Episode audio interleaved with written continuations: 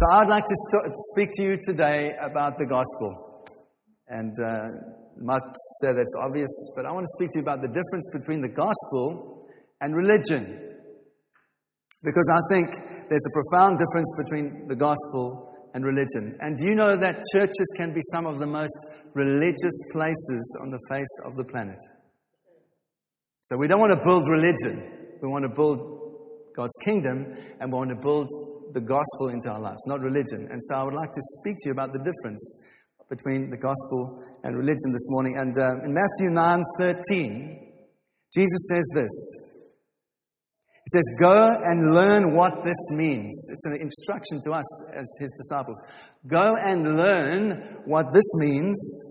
I desire mercy, not sacrifice. I desire mercy, not sacrifice. For I came not to call the righteous, but I came for sinners. Aren't you glad about that? I am a dirty, rotten scoundrel. I really am. And uh, I've been saved by the grace of God. And that's the only thing that's transformed my life is the grace of God. There's nothing good about me. Unless you think there's something good about you, I want to gently tell you this morning there's nothing good about you either. Religion says there's something good about you. The gospel says we are all desperately in need of a Savior. So I want to try and paint a picture this morning. Imagine we're in a marketplace in the first century, right? It's the ancient Roman world. And uh, we meet this guy who's just been saved. He's just become a Christian. And perhaps we are Romans, who actually were very religious people. Romans, they, they served all kind of idols. They had many, many gods that they served. And so he has the conversation. So we say to this Christian, we hear that you are, you have a new religion.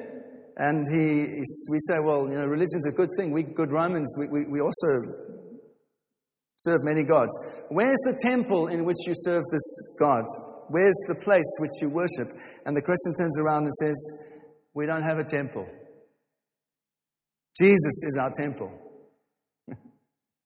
and then we ask, we say, but where, where do your priests, where do they offer sacrifices? Where do they do all the rituals that religions do? Where do they do all those rituals and offer sacrifices?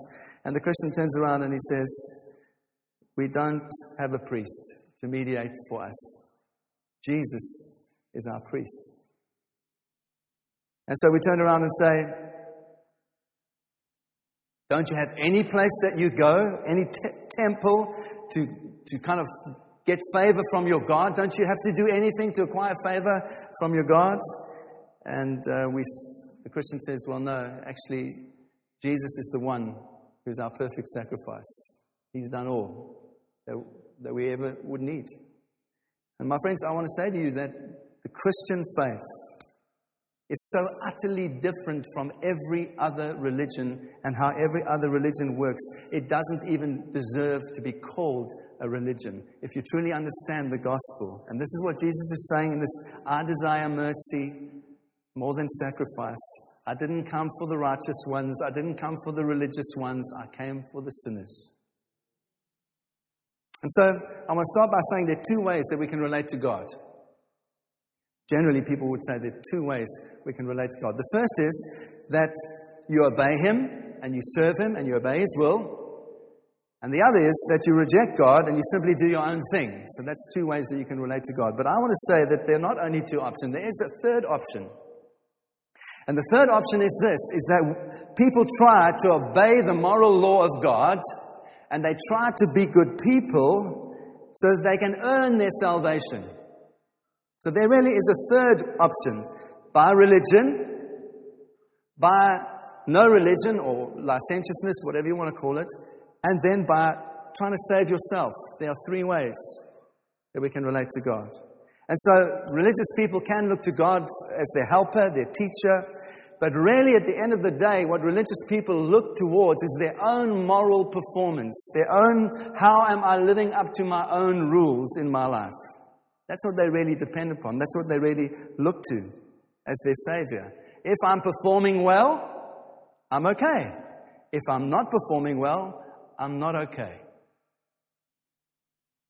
But I want to say to you that both religion and licentiousness They are essentially both rejecting God, re- rejecting Jesus as Savior.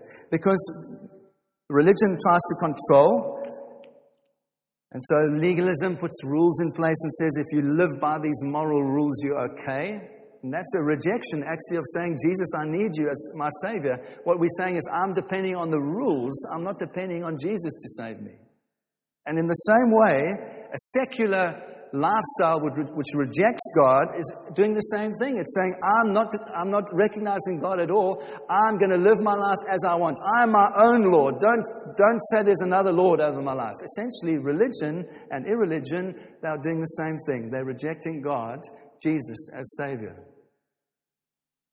But Christians, and I hope that you in this church, uh, we're beginning to understand this more and more. Christians that understand the gospel of Jesus know that through the gospel, both religion and irreligion or licentiousness, whatever you want to call it, are both essentially the same thing and they are both wrong.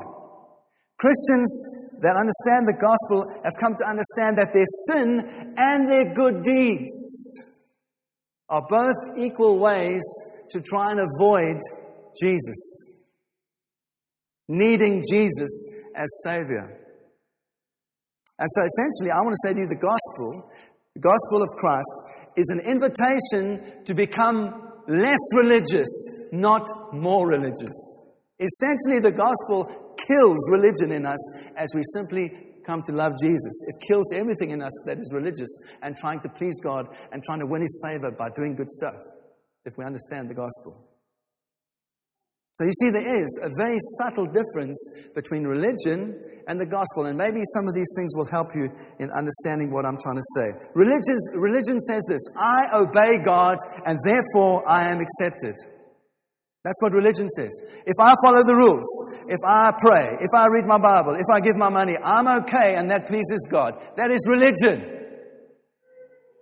The gospel says, I am accepted completely by Christ, and therefore I obey him because I love him. It's a completely different motivation. Religion always tries to motivate you out of fear. If you don't do this, God will punish you. If you don't tithe, your washing machine will break. If you don't give money, if you don't pray, if you don't all this stuff, God will be angry with you. That is religion. Don't ever be motivated by religion. What does the gospel say? The gospel motivates us out of grateful joy because of what Jesus has done for us. That's why we pray. That's why we worship. That's why we give, because we love Jesus. Not because we're afraid that He's going to punish us if we don't. It's completely different. Religion says Obey God, and you will get stuff out of Him. If you obey God, He will bless you. That's religion. And how much, how much of, of Western Christianity is based around these things? The gospel says, I come to God and I love God not from what I get from Him, just because I love Him. I get Him. I get God. That's what I get. At the end of the day, I get Him completely, fully in my life. And that is what I'm after. I'm not after what He can give me. I am after Him. That's why I love worship. Because worship is saying, God, I'm just here for you. I'm not getting anything out of this other than worshiping you and saying, I'm so grateful that you are God in my life. Can I give you another little illustration? Religion says that circumstances, when circumstances in my life go wrong, God is angry at me, God doesn't love me anymore. And why? Because I, I subtly believe that everyone that is good, everyone that is doing the right thing deserves a comfortable life. That's what religion says. The gospel says this. The gospel says, when things go wrong in my life, when I'm struggling, when I've lost my job, when I don't know where I'm going, all that kind of stuff, even though I am struggling, even though I might struggle, I know this, that all of my punishment, everything that I deserved to be punished for, has been taken on Christ. I rest on that, And i rest in the fact that God might allow these things for my training, but as He's training me, He never takes His hand of Father off my life. Never. That's what the gospel says. In religion, my prayer life is motivated by this God, I need you to do this for me. And I pray out of uh, motivation to try and dictate and control my circumstances in my life so my circumstances are more pleasurable. That is how I'm motivated from a religious heart when I pray. Gospel, when you're set free by the gospel, you want relationship with God and you want fellowship with Him, and that is the reason that you pray.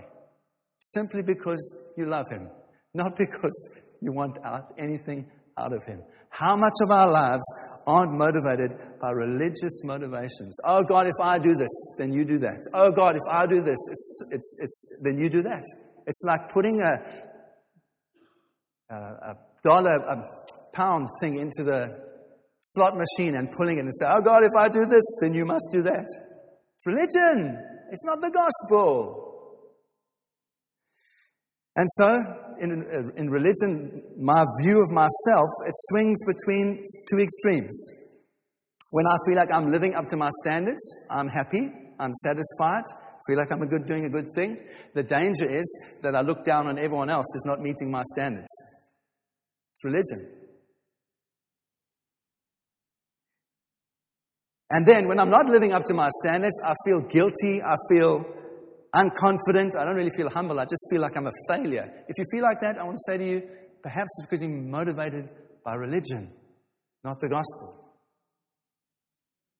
You see, in the gospel, my view of myself and, and your view of yourself is not based on your behavior or your moral performance at all. It's based purely on Christ's work in your life. This is the wonder about the gospel. I am simultaneously, right now, I am a dirty, rotten scoundrel, ant wrist, in need of a savior. Right now. And simultaneously, I am in Christ, perfectly in Christ. And because I am perfectly in Christ, when He looks at me, He doesn't see dirty, rotten scoundrel. He sees the blood of Jesus. This is how we live. This is the reality of the gospel. And so he doesn't see my, my sin. He doesn't see anything. And you know, that brings a deep humility into your life when you realize that's what God sees. You see, sometimes we can come to God and, and we can give Him things in our lives in the hope that He blesses us, that we can store up treasure in heaven. And we need, we need to store up some treasure in heaven. But sometimes, you know, I think we can do things not really for God, but for ourselves. It's only when we experience the grace of God in our lives we become so changed that we can start doing things purely, there's this old phrase, for goodness sake. Yeah? It's when we've been touched by the grace of God that we start to be motivated to do things purely for goodness sake, for truth's sake, for Jesus' sake, for God's sake, not for what we get. So, maybe you're not a Christian this morning. Maybe you're visiting and you don't know Christ. I want to say this to you. To become a Christian is to firstly admit that there's a problem. and the problem is this the problem is that we've been substituting ourselves to try and obey God by religion, by doing the right thing, to be our own Savior. That's what the problem is. Or we've been irreligious and we've said, God, we're going to have nothing to do with you. And that's, like I've said, these, these things are, are the same. And so what needs to change is that to please God, we don't need to try harder. Aren't you tired of trying hard to do the right thing? Well, I want to say to you this morning God doesn't ask you to try harder to do the right thing. What God asks you to do is to repent in a different way. He asks you to, to, to understand that you not only need to be sorry for your sins and the things that displease Him, it's more than that. It's much more than that. It's that we have to admit to ourselves that we've been trying to obey the rules to please Him. There's a deeper repentance that He's calling us to. So actually, it's not just about the outward sin, it's actually about the thing that you've been trying to live by rules. And I don't want you to live by rules. I want you to live by the grace of God in your life, by the Holy Spirit. And that's why Paul says this in Galatians 2:21. He says, I don't nullify the grace of God, for if righteousness were through the law, then Jesus died for no purpose. Let me translate it for you. Paul is saying this if righteousness, if being right, by, right with God comes through following rules, then Jesus died for nothing. That's what he's saying. Galatians 5 4, he says, You are cut off from Christ, you who would be justified. That's the theological word for made right with God. If you want to be justified by the law, by following rules, you are cut off from Christ. You have fallen away from grace. He's saying your understanding is in the wrong place. And so I believe this. We need to, we need to in, a, in our lives, trust God for deep repentance, not only from our sin, we need to repent from our sin, but also from our self righteousness, that we actually have got anything to offer God in the first place. And we're actually doing okay and we're following the rules subtly. Got to repent of that. So, to become a Christian means you accept that there's a problem. Secondly, to become a Christian means that we ask God to accept us for Jesus' sake. Not for our sake, for Jesus' sake. And that we know that we are accepted, completely accepted in Christ, not because of what we've done, but because of what Christ has done in our lives. That's why we're acceptable to God. You don't have to strive. You know all the stuff of you need more faith. You need more faith to see people healed. You need more faith to see people evangelized. You need more faith. It's all about you and your faith. It's not about you and your faith. It's about the faithfulness of Jesus. It's about what He has done. We put our trust in Him to heal people. We put our trust in Him to see people saved. It's not about me. It's not about you. it's about what Jesus has done. He's done it all, and our faith, our complete trust is in Him. And actually, when you get saved, when you come to salvation, you know what you're actually saying? You're saying, Jesus, all the trust that I've put in myself to follow the rules and do the right thing, I'm letting that go and I'm putting all my trust in you. And I'm saying, I trust you completely for my life. That's what it means to be saved. That is the gospel. And we don't, we don't subscribe to some kind of intellectual doctrine about Jesus. When we are saved, we transfer all of our trust, or we put all of our eggs into Jesus' basket, and we say, I'm not leaving any of them behind. And uh, Paul reminds us of, of, of, of, this very thing in Galatians 2.16. He says this, We know that a person is not justified by works of the law, but through faith in Jesus. And we have also believed in Christ Jesus in order to be justified by faith in Christ and not by works in the law. Because by works of the law, no one is justified. Paul says it so plainly. He says, no, no, we put all our faith in Jesus. Nothing in rules, regulations, sacrifices. No faith in that. It's all in Jesus because that's how we justified. That's how we made right with God. So I want to say to you, and I want to say to myself, the most important thing in your life is not your past. It's not what you've done. If you want to know some things about my life, you would be embarrassed. It's not about that. It's not about my past. It's not about your past. It's about Jesus' past. It's about what Jesus has done. It's about the perfection that He lived. It's about him, His perfect obedience that He took all of our punishment upon Himself that we deserved, and He lived a way that pleased God perfectly. And because of that, He could say on the cross, It is finished. I've done all that God asked me to do. And because of that, we are saved by grace alone, simply by believing in what He has done. I love Martin Luther. Martin Luther is a great reformer. And Martin Luther was one of the first people to realize this that when you come to the gospel, when you are saved by Jesus, every single believer has a default setting. You know, like a computer has a default setting? And the default setting of all of our hearts is that we, we tend towards being religious.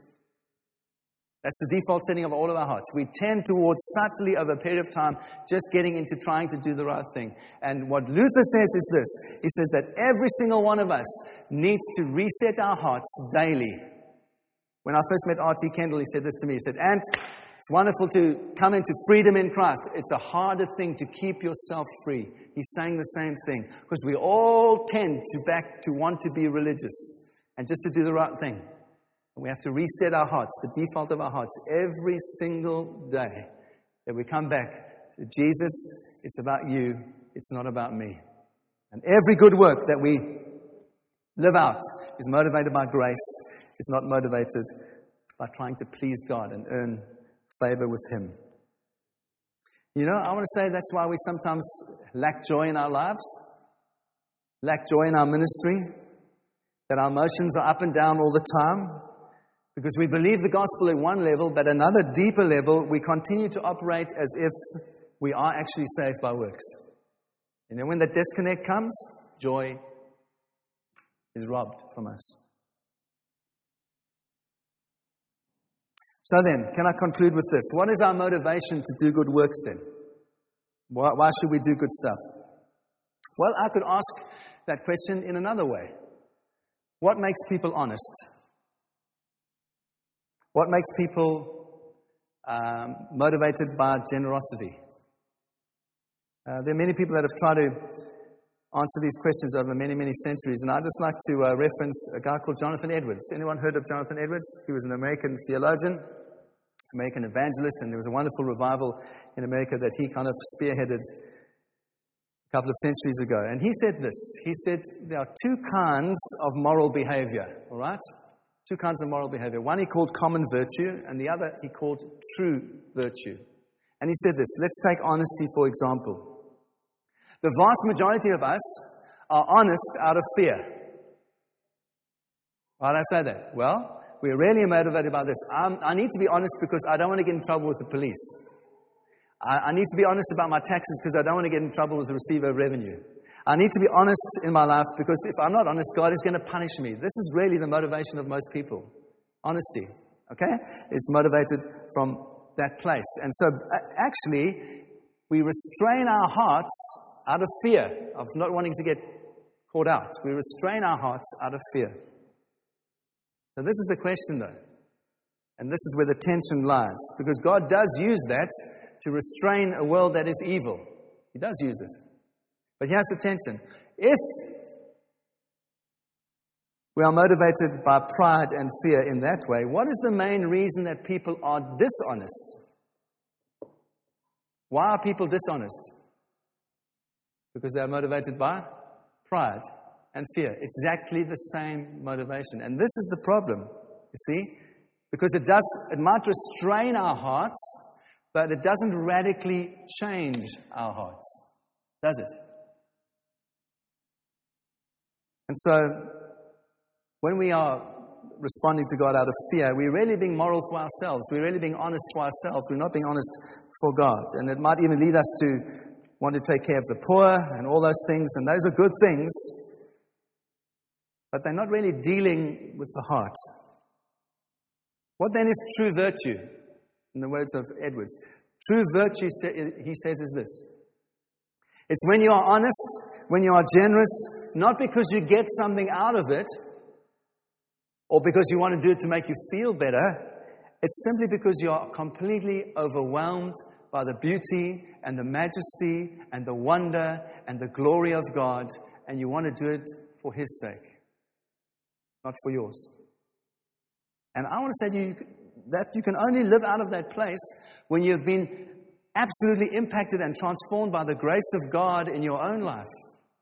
You can only be motivated like that when you know Jesus, when you know the overwhelming goodness of God to you and all that He's done in your life and all that He's given and the price that He's paid, when you, when you begin to understand that, we can begin to live out of a place of grace, not a place of religion. You see, that kind of truth, that kind of uh, True virtue comes when you see that Christ has died for you. That he kept a promise to his Father despite all that he had to suffer and go through. He kept a promise to his Father. And nothing that we will ever do will ever wear out his love for us. And because of that, our hearts are not just restrained, they are completely changed. This is what Jonathan Edwards says. He says, Whatever is done, if the heart is withheld, there's nothing really given to God. What is given is given to the man that, given to that that the man makes his end in giving. If his end be only himself, then it's only given to himself and not to God. If his aim is to his own, his own honor, then the gift is something offered to his honor. If it is to, for worldly profit, then the gift is to himself. If the sincere aim of his heart is not towards God, then there's nothing given to God. Okay, so I want to conclude with this. What about the gospel and our hearts? The good news is that the gospel is not religion, and the gospel is not licentiousness either. It's not irreligion, on the other hand. It's something completely different. Religion makes obeying a moral code or law the way that we are saved, while irreligion, licentiousness, just says, I'm a law unto myself. I don't need God anyway. So the, this is the thing about the gospel. You know that we are called to love the law of God. Well, how does that work? Are we called, I mean, we're not under the law. Why are we called to love the law?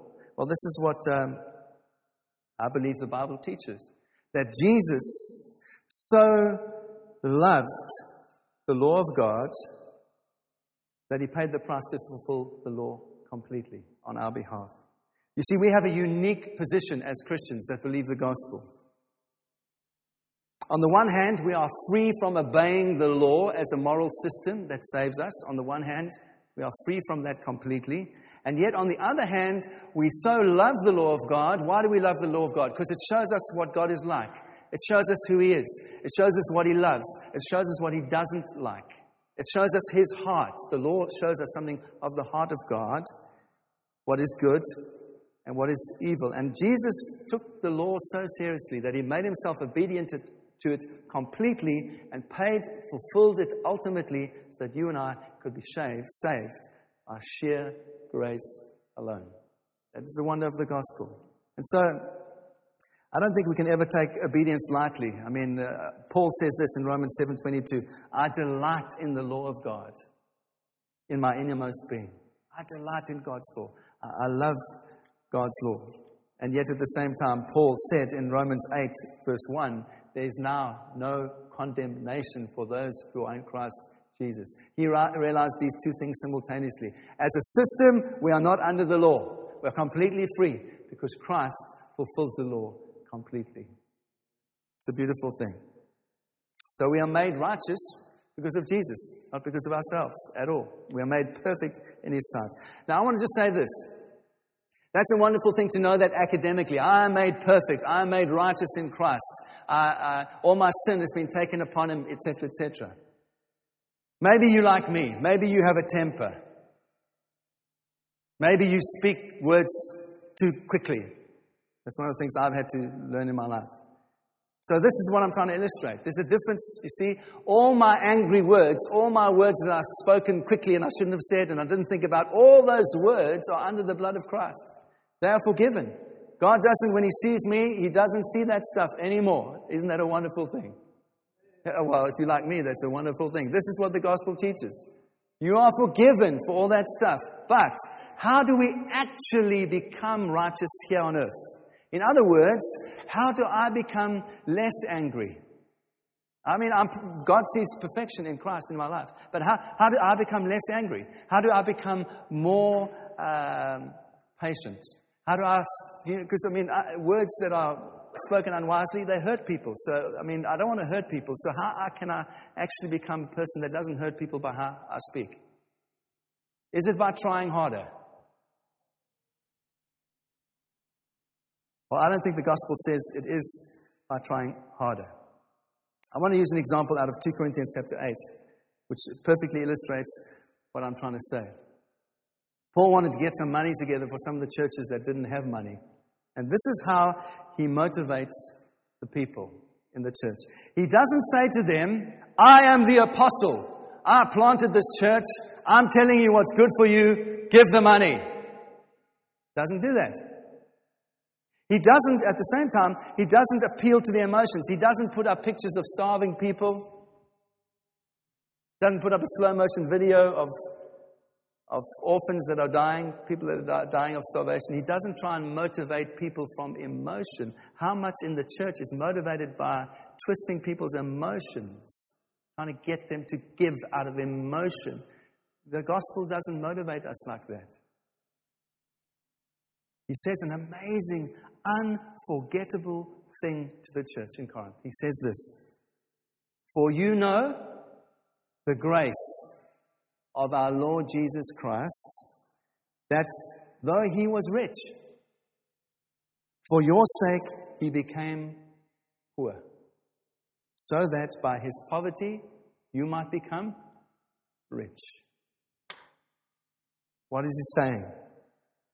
Paul is reminding them about money and wealth and poverty in the light of the gospel, and he's simply saying this. He's saying, Take some time to meditate on the grace of God, what Jesus has done for you. Just think about that. Let God speak to you about that, and that will transform a heart that is ungenerous into a generous heart. That will transform a heart that is angry into a gentle heart. That will transform an impatient, frustrated person into a patient person. It, I've said this over and over and over again. The gospel works from the inside out, not from the outside in. That's what Paul says. And so I want to say to you that what really changes us is not rules, is not someone sitting on your shoulder saying, This is what you need to do. What really changes us is when we meditate on the gospel of Jesus, the price that he paid, what He's poured out for us. And then our hearts begin to be changed by the Holy Spirit. And as our hearts are changed by the Holy Spirit, everything changes. Everything. What is going to keep you sexually faithful to your spouse? Such a temptation in, in, in the world today. What is going to make you a generous and a good parent? It's not a fear that you don't want to sleep with someone else because you don't want to get found out. You don't want to be embarrassed. You don't want people to know in the church, and there's that, that kind of restraint. That's not going to keep you pure. What is going to keep you pure is really a deepening understanding of the salvation that you enjoy because of Jesus. And then you want to honor Him, and you want to love your wife, and you want to honor your kids, and you want to be a good parent, not because anyone's telling you to, but because you know Jesus has transformed you, and you love Him, and it's a response from your heart. And so Titus, Paul encourages Titus, he says this into, in Titus uh, 2.11. He says, he encourages us all to say no to ungodliness and to worldly passions and to live a self-controlled life. And the way that Paul says we get a self-controlled life is not by trying harder. Again, he says an incredible thing in that same passage. He says the same thing that he says in 2 Corinthians. He says, it's the grace of God that teaches us to say no to everything that is ungodly. And then he points them into verse 5. He says, Remember, he saved us not because of works done by us in righteousness, but according to his mercy, by the washing and the regeneration and the renewal of the Holy Spirit. That's how we are transformed, as the Holy Spirit washes us, washes us, washes us, transforms us. There are all sort of motivations to say no to things. You can say no because you don't want to look bad. You can say no because you don't want to be excluded from a family or a group. You can say no because you want God to bless you. You can say no because you don't want to feel bad about yourself when you get up in the morning. You can have all these motivations to say no to anger and ungodliness and things. But all those things are based on fear. All those things are based on pride. All those things are based on you trying to do the right thing and actually, or me trying to do the right thing. The only thing that changes our hearts is the grace of Jesus Christ, It's the gospel of Jesus Christ. The only thing.